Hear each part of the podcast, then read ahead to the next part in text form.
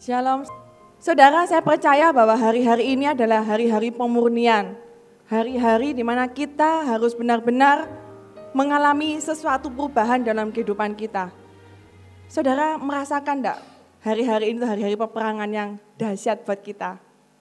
Sadar tidak? Siapa yang hari-hari ini merasakan hari-hari ini penuh dengan peperangan? Boleh angkat tangan? Merasakan hari-hari adalah hari peperangan, saudara. Saya juga merasakan hari ini tuh benar-benar hari-hari peperangan. Saudara, bahwa hari-hari ini sebenarnya kita, anak-anak Tuhan, sedang mengalami yang namanya masa-masa kekelaman.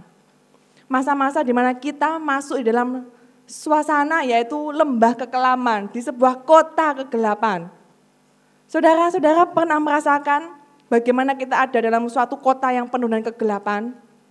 Saudara, saya percaya bahwa kita semua merindukan yang namanya kebangunan rohani. Saya percaya di hati terdalam kita, terbersih dalam satu hati terkecil kita, saya percaya kita semua merindukan kebangunan rohani. Amin. Saya percaya ketika dulu engkau bergairah untuk Tuhan, engkau mengalami cinta mula-mula dengan Tuhan. Waktu saya mengalami cinta mula-mula dengan Tuhan, waktu itu saya langsung berkata, Tuhan ini hidupku, aku berikan padamu. Saya tidak mikir panjang dan waktu itu saya benar-benar mengalami yang namanya, wow hidup dengan Tuhan itu sungguh luar biasa. Dan saya tahu bahwa hidup dengan Tuhan tidak cukup hanya sekedar cinta mula-mula. Ada proses-proses yang harus saya alami dan saya nikmati itu sehingga saya akan dibentuk dengan masa-masa padang gurun, dengan masa-masa yang lain. Sehingga kita akan diubahkan, sehingga kita akan diproses dan menjadi bagaimana seperti apa yang Tuhan mau. Karena ketika kita cinta mula-mula dengan Tuhan, kita cuma ngomong Tuhan aku berikan hidupmu, cuma ngomong tok. Prakteknya kamu lakukan itu. Saudara, di masa-masa lembah kekelaman, bagaimana kondisi kita hari-hari ini. Tuhan akan mengadakan yang namanya pemurnian buat kita, pembongkaran buat kita. Mungkin karakter-karakter lama kita mulai dibongkar lagi sama Tuhan. Kelihatan sifat asalnya. Tadi saya baca di warta, karakter sejati Anda tampak pada saat kita ada dalam kegelapan. Saya nggak tahu kata-kata itu berasal dari mana. Saya percaya bahwa karakter kita yang benar-benar karakter kita itu akan keluar ketika kita mengalami suatu masalah. Ketika kita mengalami sesuatu kegelapan. Nah, saudara, saya percaya bahwa pada hari-hari kita mengalami kegelapan, karakter asal kita, karakter dasar kita, sifat-sifat kita yang belum diubahkan akan kelihatan semuanya. Dan saya bersyukur kalau kita mengalami masa pemurnian pembentukan. Kita harus mengalami masa ini supaya kita benar-benar dimurnikan. Amin. Tetapi jangan sampai ketika kita dimurnikan oleh Tuhan, saudara tahu istilah pemurnian itu kan seperti emas yang dimurnikan semakin dibakar semakin murni. Emas dibakar semakin murni, perak dibakar juga semakin murni. Tetapi kalau kita kayu dibakar nggak murni, hangus jadi arang. Saudara jangan sampai kita tidak tahan di masa-masa pemurnian sehingga kita terbakar dan akhirnya kita menjadi arang, lama-lama menjadi abu. Arang itu lama-lama jadi abu saudara kalau dibakar terus ya. Lama-lama ya kalau saya bakar sate di rumah, lama-lama arangnya jadi abu gitu ya. Saudara kita akan dimurnikan seperti emas. Dan kalau kita benar-benar memiliki mental seperti emas, hasil kita akan luar biasa. Apabila mental kita adalah mental kayu, mental kertas apalagi dibakar dikit aja langsung hangus. Mending kalau kayu masih bisa diarang, masih lumayan ya. Tetapi kalau mental kita mental kertas, mental ecek-ecek. Ya. Mental apa itu? Mental tahu, mental tempe, mental apa lagi?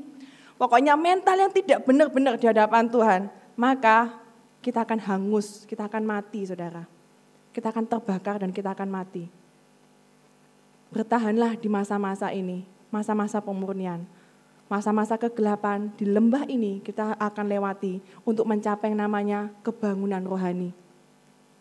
Pada kebangunan rohani ada namanya tahap-tahap yang harus kita lewati. Ada yang ingat tahap apa yang harus kita lewati? Yang pertama, tahap yang pertama adalah tahap pembuangan, artinya kita dibuang. Tahap yang kedua adalah tahap pengorbanan, Ketika kita melewati kebangunan rohani, kita, kita sudah diselamatkan oleh Tuhan, kita harus ada pengorbanan demi pengorbanan yang kita berikan kepada Tuhan. Kalau kita belum mengalami pengorbanan dalam kehidupan kita, kita tidak bisa melewati masa-masa kebangunan rohani, saudara. Pengorbanan, selama ini sudahkah kita mengorbankan sesuatu untuk Tuhan? Pengorbanan, kebangunan rohani itu butuh pengorbanan.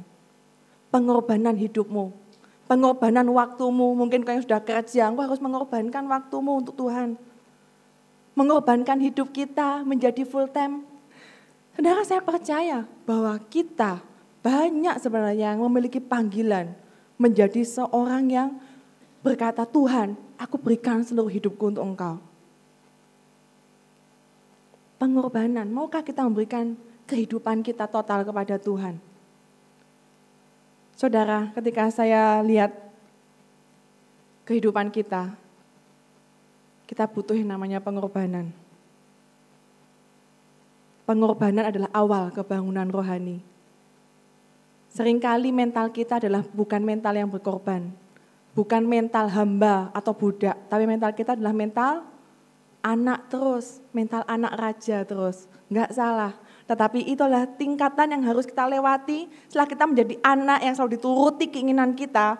Kita mau menjadi tahap pelayan, menjadi tahap hamba, budak, berkorban. Nah, saudara, pengorbanan, pengorbanan kepada Tuhan, ini sangat perlu. Nah, tahap kebangunan rohani yang adalah izin dari Tuhan. Artinya apa? Kita harus saya percaya bahwa kebangunan rohani itu ada yang namanya waktunya Tuhan. Ada waktu-waktu yang harus kita lewati dan memerlukan izin dari Tuhan. Apa pun yang kita lewati, pasti itu adalah seizin Tuhan. Yang keempat, waktu butuh berhenti. Saudara, dalam kebangunan rohani mungkin ada yang merasa, kok CMC ini rasanya apa ya merasa stagnan mungkin rasanya mau heboh boom gitu ya. Tapi saya percaya ada masa-masa dalam kehidupan kita di gereja kita untuk mencapai kebangunan rohani kita akan melalui yang namanya waktu untuk berhenti. Kadang ada waktu-waktu kita harus berhenti saudara. Jangan merasa bahwa wah kebangunan rohani nggak mungkin terjadi. Padahal kita sedang melewati proses yang harus kita lewati dalam kebangunan rohani. Waktu untuk berhenti. Kemudian apa lagi tangisan kebangunan rohani. Sudahkah kita mengalami ini saudara? Sudahkah kita menangis? Menangis untuk kebangunan rohani? Mungkin ada yang berkata, bagaimana aku menangis untuk kebangunan rohani? Diriku saja masih perlu dipulihkan. Tangisan kebangunan rohani. Saya percaya kita akan melewati masa-masa ini saudara. Entah kenapa, saya tidak tahu kenapa saya begitu merindukan kebangunan rohani saya tidak tahu dengan saudara-saudara bagaimana hati kalian untuk kebangunan rohani, untuk terjadinya visi Tuhan dalam hidupmu. Saya tidak tahu, tiap orang-orang mungkin menangkapnya berbeda. Tetapi saya ketika saya mendengar yang namanya kebangunan rohani, hati saya selalu bergairah. Ketika saya menyanyikan sebuah lagu lama yang dulu pernah saya nyanyikan waktu cinta mula-mula saya sama Tuhan, hati saya selalu tergelitik dan saya selalu berkata, Tuhan kapan itu kebangunan rohani terjadi? Kebangunan rohani saudara, itu harus terjadi sebelum Tuhan Yesus datang ke dunia ini. Dan kita adalah generasi pembawa kebangunan rohani. Kita harus benar-benar sadar itu. Kemudian selanjutnya memulai. Selanjutnya uji keasaman, ini seperti anak farmasi. Selanjutnya kebangunan rohani saudara.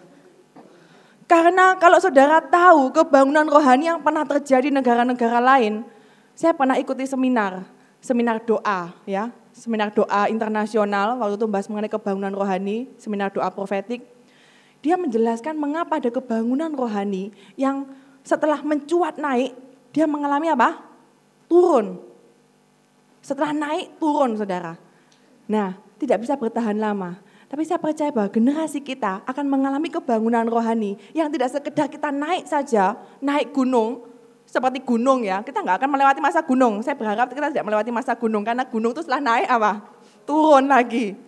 Saya berharap kita melewati masa yang selalu naik. Mendaki ke langit mungkin ya. Seperti lagu. Mendaki ke langit ada mungkin ya lagu-lagu. Saudara, saya percaya bahwa kebangunan rohani akan kita alami itu adalah kebangunan rohani yang akan naik, selalu naik. Tapi bagaimana kita mengalami kebangunan rohani, masa-masa ini adalah masa-masa yang harus kita lewati dan kita harus sadar. Jangan pernah kita putus pengharapan dan berkata, wah tidak mungkin itu terjadi, tidak mungkin visi Tuhan itu terjadi, tidak mungkin voice-voice itu terjadi, tidak mungkin NBC bisa maju, nggak mungkin masalahnya diselesaikan, mungkin gitu ya, tidak mungkin pemain keyboardnya bisa main musik dengan lebih baik gitu ya. Gak mungkin jemaatnya bisa seribu orang, gak mungkin ada lima ribu pemimpin, gak mungkin ada rumah singgah, gak mungkin ada macam-macam. Saudara, itu adalah hati yang tawar dan itu berarti iblis sedang menghancurkan visi kita. Kita harus punya pengharapan dalam Tuhan dan berkata, Tuhan aku yakin pasti terjadi. Dengan iman, aku yakin pasti terjadi. Iman itu berkata, apa yang dikatakan Tuhan tidak mungkin tidak terjadi. Iman itu berarti berkata bahwa tidak mungkin firman Tuhan tidak terjadi. Dia janjikan pasti terjadi, tidak mungkin tidak terjadi. Saya sangat percaya saudara, hari-hari ini kita sedang dipersiapkan Tuhan untuk mencapai hal itu. Dan siapkah kita sebagai pasukan-pasukan Tuhan? Kita tentara-tentara Tuhan yang berjuang. Saudara, kalau saudara ngerti bagaimana kondisi kita di alam roh, Kohadi bercerita bahwa kondisi kita tentara-tentara Tuhan kita seperti apa? Kita ada dalam sebuah kota, kota yang lembah. Jadi kalau kalian tahu ada gunung, ada lembah, ada gunung lagi gitu ya, lembah-lembah. Nah kita ada dalam lembah itu, dan lembah itu sangat gelap. Dan di berceceran pasukan-pasukan Tuhan. Ada yang ketakutan, ketakutan bagaimana dia berperang, takut mau perang, tidak tahu mau ngapain saudara. Dia sembunyi di bawah kolong jembatan. Dia bersembunyi di belakang pohon. Dia bersembunyi di rumah yang kosong. Saya bayangkan kota itu sangat sepi. Dan waktu itu kita sedang ketakutan, saudara. Dan banyak tentara-tentara Tuhan yang sedang terluka. Terluka. Entah terluka karena apa. Bisa iblis yang menyerang, mungkin tukaran saat koncone dewe. Saudara, kita harus tahu kondisi kita. Jangan sampai kita tertipu dengan iblis sadari kondisi kita. Kita sedang terluka di bagian apa? Tuhan mau memulihkan kita hari-hari ini. Saudara, saudara tahu tidak bahwa Tuhan sudah memberikan kasih karunia yang sangat besar buat kita? Percaya? Percaya bahwa kamu orang yang terpilih? Apa yang kamu lakukan kalau kamu yakin kamu adalah orang yang terpilih? Apa yang kamu lakukan dengan waktu-waktumu saat ini? Apakah pikiran kita selalu berpikir tentang kebangunan rohani? Apakah pikiran kita selalu berpikir tentang bagaimana aku menjangkau jiwa buat Tuhan? Bagaimana hidupku semakin diubahkan serupa Kristus? Apakah pikiran kita selalu pikiran ke arah Kristus, bukan pikiran yang selalu mementingkan diri kita sendiri, pikiran yang bertumpu pada diri aku, aku, dan aku, saudara. Dalam kitab Yesaya, coba kita lihat Yesaya 55, ayat yang pertama. Yesaya 55 ayat yang pertama dikatakan, Seruan untuk ikut serta dalam keselamatan yang dari Tuhan.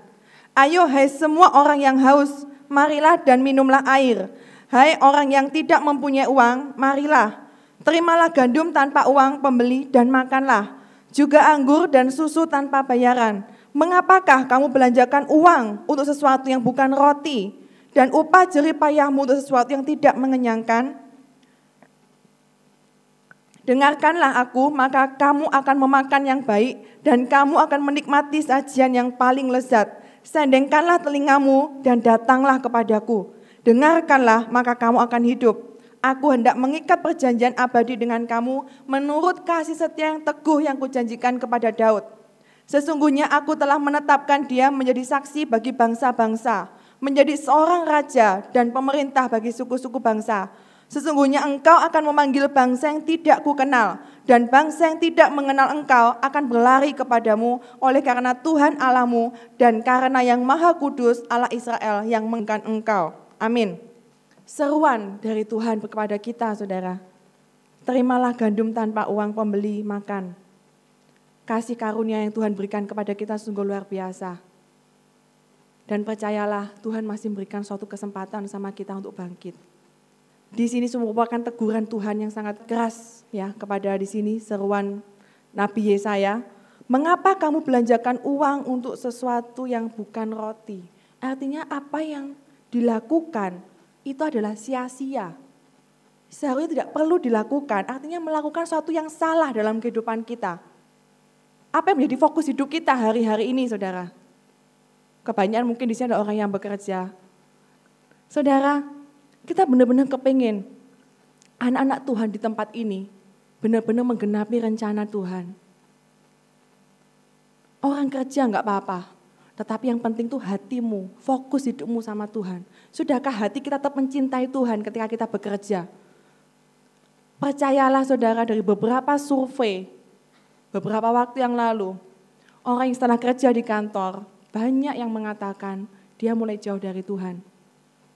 Tetapi saya tidak mengatakan semuanya.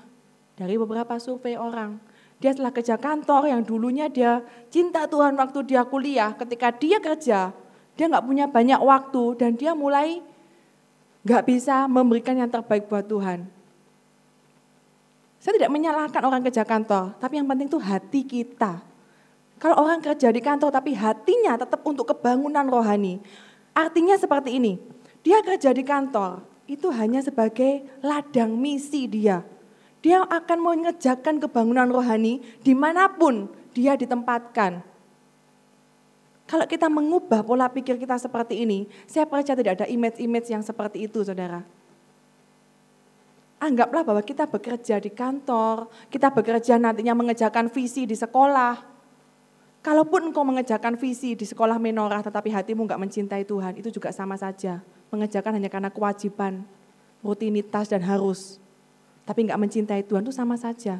Sama aja bohong, sama aja sia-sia. Yang penting tuh kita mau mencintai Tuhan dengan sungguh-sungguh. Lebih dari visi Tuhan, lebih dari rencana-rencana Tuhan. Baru kita akan menjalankan rencana Tuhan itu, mengerjakan kebangunan rohani itu dalam kehidupan kita. Ayo ciptakan kebangunan rohani di mana pun kau ditempatkan. Kalau engkau masih kuliah, kerjakan itu di lingkungan kampus. Doa sungguh-sungguh buat ya anak ada anak ubaya ya Berdoa sungguh-sungguh. Tuhan aku pengen ubaya ada kebangunan rohani. Dulu waktu saya masih kuliah doa ini cuma satu. Tuhan aku pengen ubaya diselamatkan. Aku pengen ubaya ada kebangunan rohani. Saudara hati engkau bekerja di mana engkau ditempatkan. Berdoalah untuk tempat kerja itu supaya ada kebangunan rohani. Dan saya percaya ketika hatimu tetap untuk Tuhan. Sikap hatimu tetap untuk Tuhan. Engkau tidak jauh dari Tuhan. Dan engkau tidak sedang menjauhi Tuhan. Dan engkau tidak bisa dikatakan bahwa engkau tidak cinta sama Tuhan lagi. Tidak ada seorang pun yang dapat menghakimi kita. Kenapa kadang kita merasa terhakimi? Karena mungkin kita juga sedang jauh dari Tuhan. Kalau kita memang cinta sama Tuhan, jangan pernah merasa terhakimi bahwa engkau dianggap orang tidak cinta sama Tuhan. Di sini yang banyak bekerja, ayo kita sama-sama mencintai Tuhan dengan sungguh-sungguh. Berikan yang terbaik melalui ladang pekerjaanmu saya juga sedang berpikir bagaimana orang yang bekerja di kantor bisa melayani dengan maksimal. Masih bisa maksimal untuk Tuhan. Di tengah-tengah waktu yang mungkin waktu yang mepet, waktu yang sedikit, mungkin bisa dibuat bahan tertentu. Supaya kita benar-benar bisa maksimal untuk Tuhan. Yang penting hati kita tuh jangan berubah, saudara. Kalau hati kita yang berubah, itu berarti ada yang salah dengan kita. Kamu bisa bayangkan, dulu ketika kamu pertama kali cinta sama Tuhan, mungkin kamu diselamatkan waktu bertobat waktu di kuliah, waktu bertobat waktu kamu semester berapa, saya tidak tahu. Atau bertobat waktu SMA, bertobat waktu kapan, dengan kondisi hatimu sekarang. Ada perbedaan tidak? Hatimu masih sama dengan dulu atau tidak? Coba direnungkan berapa detik. Sama enggak hati kita sama yang dulu? kobaran-kobaran hati kita untuk kebangunan rohani. Kecintaan kita sama Tuhan masih sama enggak sama dulu? Masih sama? Dan saya harapkan tidak sama tetapi lebih. Harus lebih saudara. Kalau kita mau benar-benar mengalami kebangunan rohani, kita harus mempunyai rasa cinta kepada Tuhan lebih dari yang dulu. Sekarang harus lebih dari yang kemarin. Sekarang harus lebih dari tahun lalu. Ini yang harus kita lakukan. Saudara, hari-hari ini saya mau serukan kepada kalian semuanya. Mari kita benar-benar mengalami pemulihan dan pertobatan yang sejati. Hari-hari ini kita harus benar-benar dipulihkan oleh Tuhan. Kita harus benar-benar minta sama Tuhan, mulai dari pemimpin sampai gembala komsel. Apa pun kalian, jemaat, siapa pun kalian, pelayan Tuhan, kita harus benar-benar mengalami pertobatan massal, saudara. Tidak ada satu orang pun yang membenarkan dirinya sendiri dan merasa aku tidak salah, aku nggak berbuat dosa. Dalam diri kita masing-masing ada suatu roh yang menguasai diri kita. Beberapa di antara kita ada punya roh yang mengikat engkau bertahun-tahun dan engkau tidak pernah lepas dari itu. Dan itu akan menghambat kebangunan rohani. Saya berdoa supaya Tuhan membukakan roh kudus berbicara kepada kita, Tuhan, roh apa yang menguasai aku? Aku mau sebutin ada banyak macam roh. Orang yang suka mengasihani diri. Engkau selalu mengasihani dirimu dan kau ketika mau bangkit selalu kena roh itu terus. Itu bisa. Bertahun-tahun kau kena roh ini terus. Ada mungkin yang kena roh penolakan. Engkau selalu menolak orang lain dan engkau kena roh penolakan dari orang lain. Engkau selalu ditolak oleh orang. Itu bisa. Ada roh perpecahan? Ada doakan. Roh macam-macam saudara. Saya tidak bisa sebutkan satu-satu. Yang jelas tiap-tiap kita ada suatu roh yang menguasai kita, ikatan-ikatan, kutuk-kutuk yang menguasai kita. Dan kalau kita nggak bisa bebas dengan benar-benar waktu-waktu ini, saya saya benar-benar tidak berharap bahwa waktunya akan tertunda lagi, saudara. Saudara, kebangunan rohani sebenarnya sudah akan kita alami. Sebenarnya kita sudah akan mengalami masa-masa awal-awal kebangunan rohani. Tetapi apa yang sering kali menghambat kita tidak bisa mencapai itu, itu karena kebebalan diri kita sendiri. Kecepatan kebangunan rohani ditentukan oleh diri kita. Ditentukan oleh diri kita. Jadi kalau diri kita tidak siap, maka kebangunan rohani akan tertunda lagi, tertunda lagi saudara. Saudara, di beberapa negara di dunia ini, udah ada beberapa negara yang sudah mengalami kebangunan rohani. Dan Indonesia salah satu yang belum mengalami kebangunan rohani, saudara. Apakah kita mau mengalami kebangunan rohani yang terakhir? Penutup kebangunan rohani. Terakhir. Mending terakhir Tuhan daripada tidak sama sekali gitu. saudara, dan engkaulah kita semua di tempat ini adalah pembawa-pembawa api kebangunan rohani. Amin. Yakini itu, tanam dekat dalam hatimu. Dan hari-hari ini mari kita benar-benar berdoa sama Tuhan. Tuhan, aku mau benar-benar diubahkan. Aku benar-benar mau dipulihkan. Aku mau dibebaskan dari setiap kutuk-kutuk itu. Aku mau dibebaskan dari setiap roh yang mengikat aku. Dan kita benar-benar orang yang bebas, dipulihkan. Dan kita bisa terbang flying high. Saudara, Masing-masing kita, ayo kita mau perbaiki diri kita. Karakter apa yang perlu diubahkan dalam diri kita. Roh apa yang masih mengganggu hidup kita. Yang buat kita tidak bisa benar-benar total sama Tuhan. Mungkin cinta kita sama Tuhan sudah mulai luntur. Mungkin gairah kita untuk jiwa-jiwa kita sudah mulai nggak ada lagi. Kita mulai egois, kita mulai melakukan kitab Yesaya tadi. Membelanjakan sesuatu yang nggak ada gunanya saudara melakukan sesuatu dalam kehidupan kita nggak ada gunanya. Kita mulai kehilangan fokus hidup kita. Mungkin kita sudah bekerja, mulai sibuk dengan kerjaan rutinitas dan kita menjalani hidup-hidup kita dari pagi, sore, capek, malam kita tidur. Besoknya gitu lagi saudara, tanpa kita fokus hidupku ini untuk apa sebenarnya? Kita sudah mulai kehilangan arah, kita sudah mulai kehilangan visi dari Tuhan.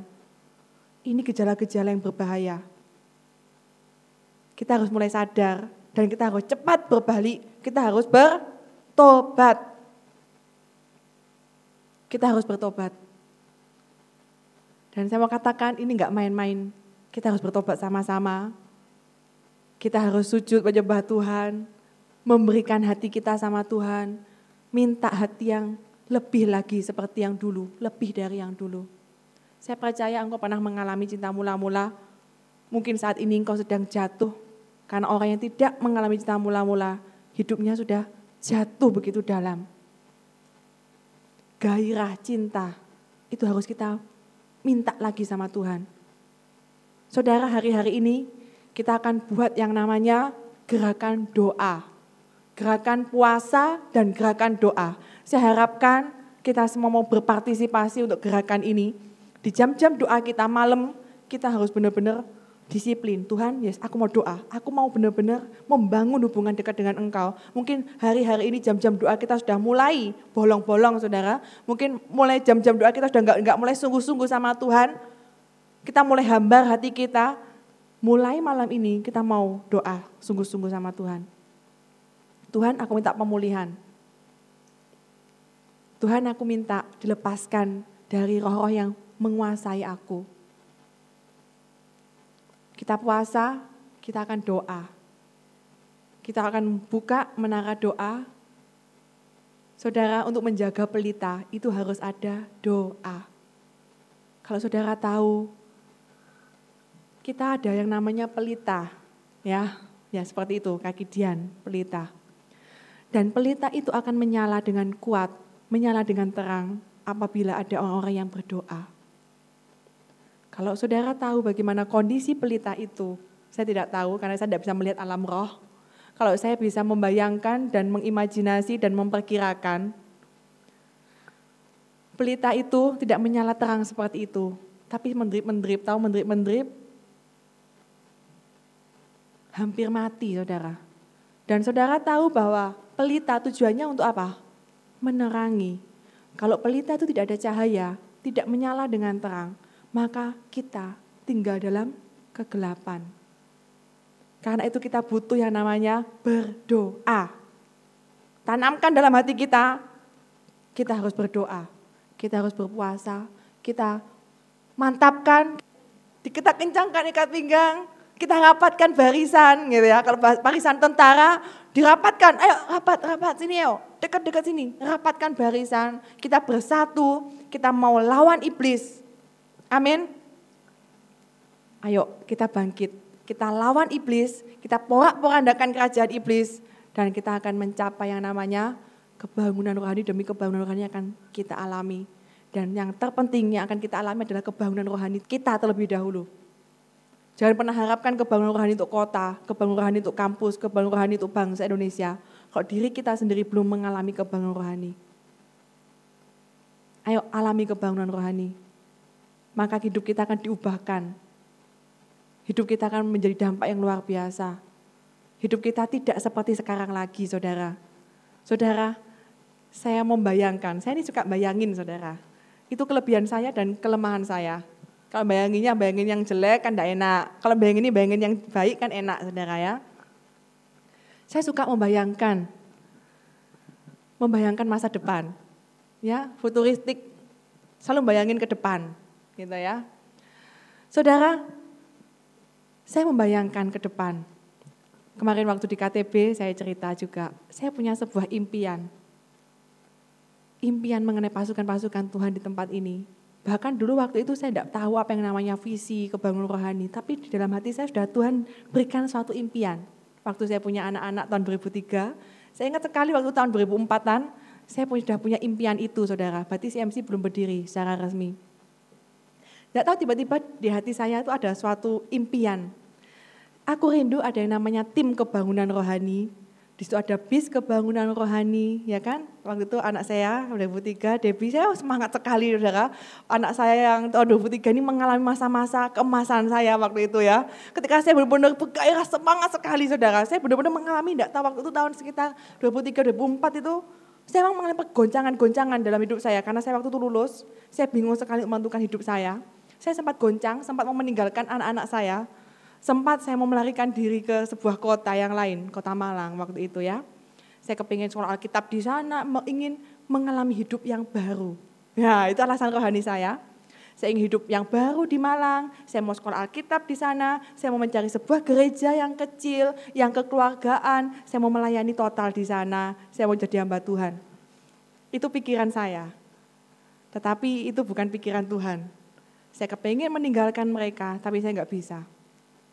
Dan waktu itu tidak tahu kenapa, itu masa-masa di mana Tuhan tuh benar-benar menggerakkan hati saya. Oh saya semangat sekali, saya tak ceritain macam-macam itu anak saya. Oh gini, gini, gini ya. Semangat sekali. Dan waktu saya juga cerita, aku rindu ada yang namanya tim kebangunan rohani. Tim kebangunan rohani itu seperti apa? Aku waktu itu saya bayangkan, wah saya ini jadi penginjil gitu ya. Saya punya tim anak-anak saya gitu ya. Aku lihat ah, ada yang jadi tim doa, ada yang tim puji-pujian dengan anak-anak cucu saya gitu. Saya bawa semua gitu misalnya ya. Saya misalnya khotbah, saya memenangkan banyak orang dan di sana banyak lawatan Tuhan berikan dan anak-anak saya dipakai Tuhan semuanya. Itu bayangan saya, Saudara. Dan itu bukan hanya untuk anak-anak saya. Saya berharap kita semuanya kita semuanya menjadi tim kebangunan rohani. Dan saya percaya itu impian yang Tuhan berikan bukan untuk saya sendiri. Dan bukan impian saya sendiri, itu impian Tuhan. Saya percaya satu saat nanti kita ada yang namanya tim kebangunan rohani. Kita keliling dari kota ke kota, desa ke desa. Ya. Setelah itu akan ada banyak lawatan yang Tuhan berikan di tiap kota.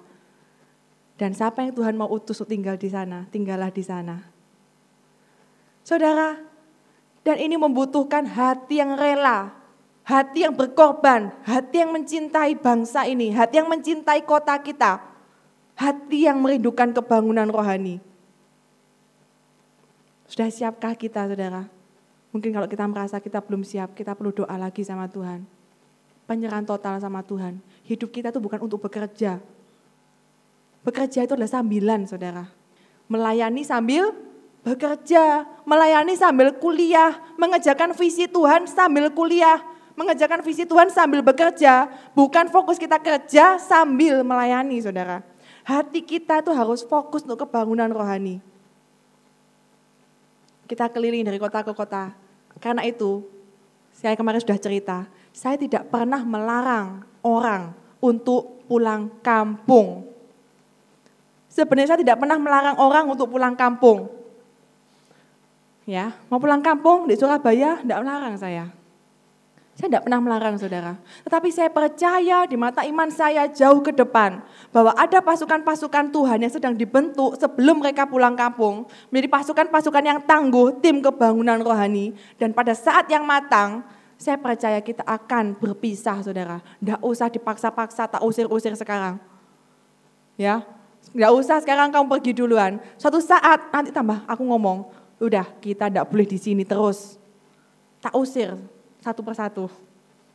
Ya, tak usir satu persatu, tapi jangan sekarang ya. Jangan sekarang pergi dulu ya. Nanti ketika saatnya tiba, saya akan usir satu persatu. Bahkan waktu saya pernah ngomong ke anak-anak saya yang lama, kita tidak selamanya bersama, ya kan? Karena ada saatnya kita akan berpisah. Tetapi walaupun kita berpisah, kalian adalah tetap anak-anakku. Seumur hidup kalian akan tetap anak-anakku. Ya, saya punya bayangan seperti itu. Ya, saudara, ketika saatnya kebangunan rohani itu tiba, ketika kita keliling dari kota ke kota, desa ke desa, pulau-pulau terpencil, saya percaya kalian akan diutus ke tempat-tempat itu. Yang punya hati untuk kotanya, Samarinda, boleh tinggal di sana dirikan suatu pos kebangunan rohani di sana. Engkau berkarya untuk Tuhan luar biasa. Tidakkah kita merindukan seperti itu saudara? Itu akan terjadi. Tapi siapkan diri kita terlebih dahulu. Jangan kalah sebelum berperang. Amin. Baru peperangan kayak gini aja sudah menyerah. Ini belum peperangan peperangan akhir. Jangan menyerah dulu saudara. Ini peperangan-peperangan baru peperangan biasa. Jangan menyerah dulu harus kuat, harus bangkit. Dan bagaimana kita bisa kuat, bagaimana kita bisa bangkit, kita harus punya benteng doa. Siapa di sini yang doa-doanya sudah mulai enggak sungguh-sungguh lagi sama Tuhan. Benteng-benteng doa kita tuh seperti keropos, saudara. Kita kalau tidak membangun benteng doa yang kuat, itu seperti kita ambil keju yang di bawah tuh bolong, saudara. Kalau satu bolong, apa yang terjadi? Mau roboh, cepat-cepatan harus dimasuk nol lagi. Kalau nggak gitu roboh, saudara. Itu kesatuan kita, benteng-benteng doa kita harus diperkuat. Karena itu hari ini, ayo kita mengisi menara doa. Saya harapkan saudara-saudara semua menangkap pesan Tuhan ini. Hidup kita adalah peperangan, kita harus benar-benar siapkan diri kita. Kita harus bangkit, kita harus lawan setiap roh yang menguasai kita. Roh apa yang menguasai dirimu? Ayo mulai sadar. Mungkin roh materialistis, ya pengen kaya terus. Nah itu roh yang harus dilepaskan. Roh apa lagi? Macam-macam roh kemiskinan mungkin ada yang kepengen miskin terus? Enggak ada pasti ya. Saudara, ayo kita doa sama-sama apa roh yang mengikat kita, kita harus diubahkan, kita harus dipulihkan, kita harus mengalami pertobatan, kita harus banyak doa, kita bangkit. Mulai besok kita puasa. Isi dari puasanya adalah, tujuan dari kita puasa adalah, kita minta supaya kasih karunia Tuhan tetap bersama dengan kita. Kita doa supaya kita benar-benar dipulihkan, kita dibangkitkan sama Tuhan roh kita diberikan roh yang baru. Kita bisa mengambil setiap jubah-jubah yang seharusnya milik kita, saudara. Saudara percaya nggak? Kalian tuh nggak bakal menjadi orang yang modelnya kayak gini loh. Beneran. Kalian tuh akan menjadi orang yang sangat luar biasa. Orang lain tidak bakal kenal sama kalian. Wajahnya tetap sama, tetapi lebih awet muda. Wajah kita akan penuh kemuliaan. Bersari-sari, bersinar. Nah, kita akan menjadi orang yang penuh kemuliaan Tuhan. Kita akan menjadi orang yang mempunyai excellent spirit. Excellent spirit itu apa? Roh yang luar biasa. Mau sudah kepengen sih punya roh yang seperti itu?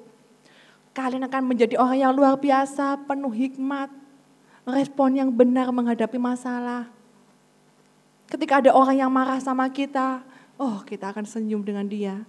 Nah, saudara, kalau kita benar-benar bisa memandang diri kita ke depan, kita akan berusaha, Tuhan aku pengen menjadi orang yang seperti itu, excellent spirit. Perkataanmu itu akan benar-benar perkataan yang meneduhkan, bukan perkataan yang selalu mengintimidasi, yang selalu apa? membuat orang lain tersinggung. Tiap perkataanmu tuh penuh dengan kuasa. Kamu cuma ngomong apa, orang lain akan tersentuh dengan omonganmu.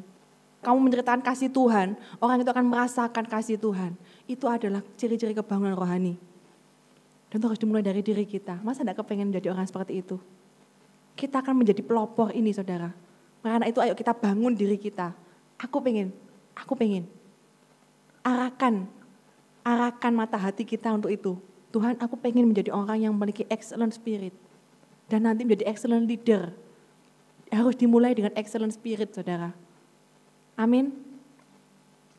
Rindu semuanya Bayangkan rindu kebangunan rohani seperti itu.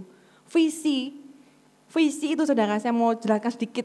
Visi itu artinya kita melihat sudah tahu apa yang terjadi ke depan dan kita berjalan ke sana. Itu namanya visi. Visi artinya kita sudah tahu kita akan membuat apa, udah tahu kita bakal seperti apa, itu namanya visi. Kalau kamu tidak tahu engkau bakal menjadi seperti apa dan engkau akan bagaimana, itu namanya engkau belum punya visi saudara. Karena itu visi kita, CMC, kita punya rindu ini, punya ini, punya ini. Itu visi yang akan kita capai nanti ke depan. Tapi sekarang perjalanannya nikmati dulu prosesnya. Dan itu kita harus mengikuti waktunya Tuhan. Oke Tuhan, aku mau ikuti waktumu. Jangan sampai terlalu lambat, jangan sampai terlalu cepat. Saya belajar mengenai pelajaran mengenai visi, ternyata iblis juga bisa memakai kesombongan kita. Artinya apa? Kepengen cepat-cepat tuh ternyata juga iblis yang memakainya. Kepengen cepat-cepat. Sampai mendahului apa yang seharusnya Tuhan kerjakan. Itu juga dari iblis ternyata. Untuk menghancurkan visi Tuhan. Makanya kita harus berjalan pelan-pelan. Tapi pasti tapi cepat-cepat juga, tapi pasti boleh ya.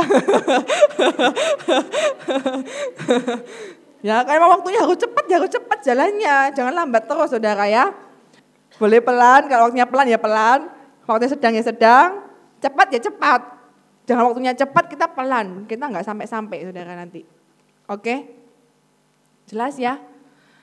Kita benar-benar mantapkan hati kita, siapkan hati kita, siapkan roh kita, kita mau dibentuk oleh Tuhan. Kalau selama ini kita mengalami pemurnian dari Tuhan, bersyukurlah dan berubahlah. Minta benar-benar kasih karunia sama Tuhan untuk membebaskan kita. Karena saya percaya kita tidak bisa membebaskan diri kita sendiri. Hanya Tuhan yang bisa membebaskan kita. Amin. Ya, kita berdoa. Haleluya Yesus, mari kita siapkan hati kita untuk Tuhan. Haleluya. Mari kita renungkan firman Tuhan. Mari kita renungkan apa yang terjadi dalam diri kita masing-masing. Apa yang kau alami hari-hari ini? Apa yang kau alami minggu-minggu ini? Mungkin banyak pergumulan, banyak pemurnian yang kau alami. Banyak peperangan demi peperangan yang kau alami. Mari kita renungkan dan izinkan Roh Kudus berbicara kepadamu saat ini. Haleluya Yesus, Tuhan Roh Kudus. Mari Tuhan. Engkau berbicara Tuhan kepada tiap anak-anakmu di tempat ini. Engkau ingatkan Tuhan. Engkau beritahukan Tuhan apa yang sedang terjadi Tuhan hari-hari ini. Selidiki setiap hati kami Tuhan. Bahwa hati kami mengasihimu Yesus.